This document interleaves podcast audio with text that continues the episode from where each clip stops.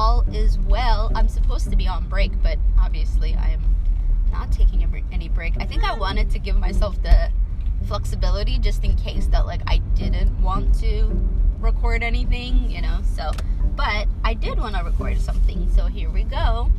Um yeah, I just I was wondering if people have heard about the um the LeBron LeBron James's uh, LeBron James obviously he tragically um, died of a car crash with his um, teenage daughter, I believe, about a year ago. And I actually remember when that happened because I was in Ethiopia, and everybody like that, like my cousins and stuff, all of them started tex- texting me uh, that live in Ethiopia. They were texting me. They're like, "Oh my God, have you heard? Have you heard?" And I was like, "What?" They're like, "LeBron James died." And so, I mean, just imagine like we don't really even have a big basketball culture in Ethiopia, and yet he was like already really known in Ethiopia too, with, at least with the younger population. And so, you know, you can tell that there is definitely like a lot of people who admire him and stuff like that. And even though I'm not really a big basketball fan, it was still sad. But this story isn't really about his basketball stuff. It's actually more about, um, more has to do with uh, the fact that uh, his wife, or his, I guess, widow now, um,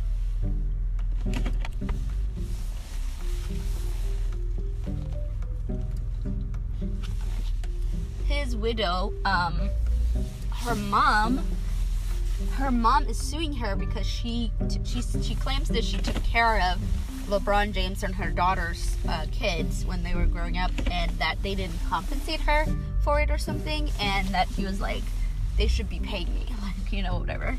I just thought it was interesting, and I told my mom about the story, and she was like, "That's so weird." You know, obviously it is really weird when a mother is suing her daughter. It's quite strange, but also she's like, you know, if they have so much money, why wouldn't the why wouldn't the kiddo just like what the woman just give the money to her mom?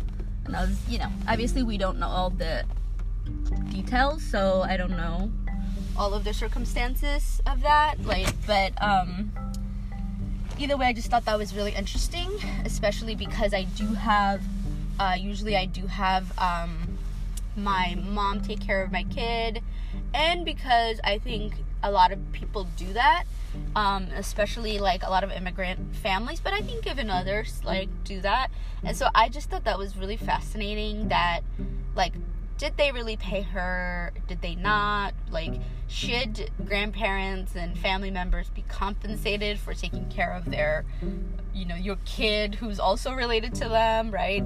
Their grandkid, their their niece or whatever. I generally think yes, especially if you have the money, then yes, you know, and then and and if they need the money, like right, if they're asking you to get compensated, that's like one of the easiest ways to know whether you should compensate them or not.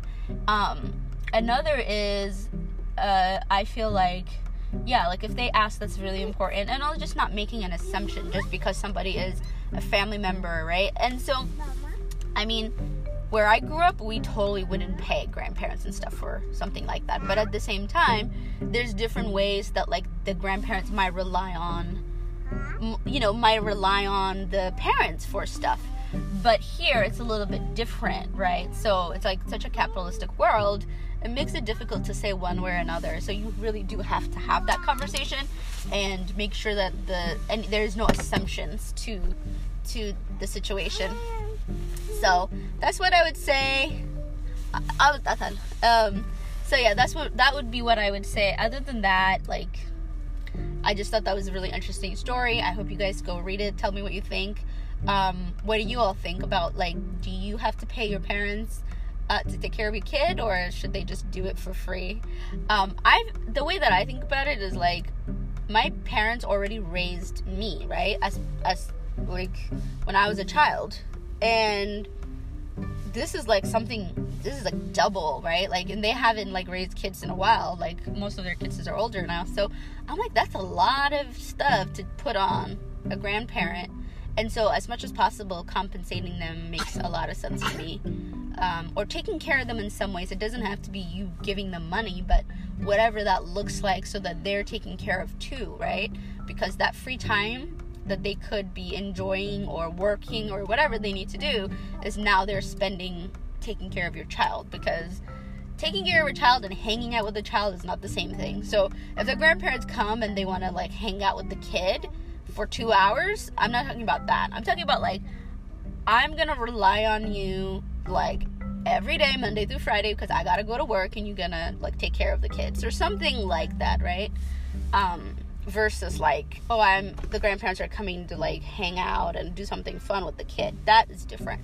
So I just thought that was interesting. So just wanted to come out and tell you all that, and I hope you have a good day. Let me know what you think about that. Um, anxious black black mom on Instagram and anxious black mom at gmail.com.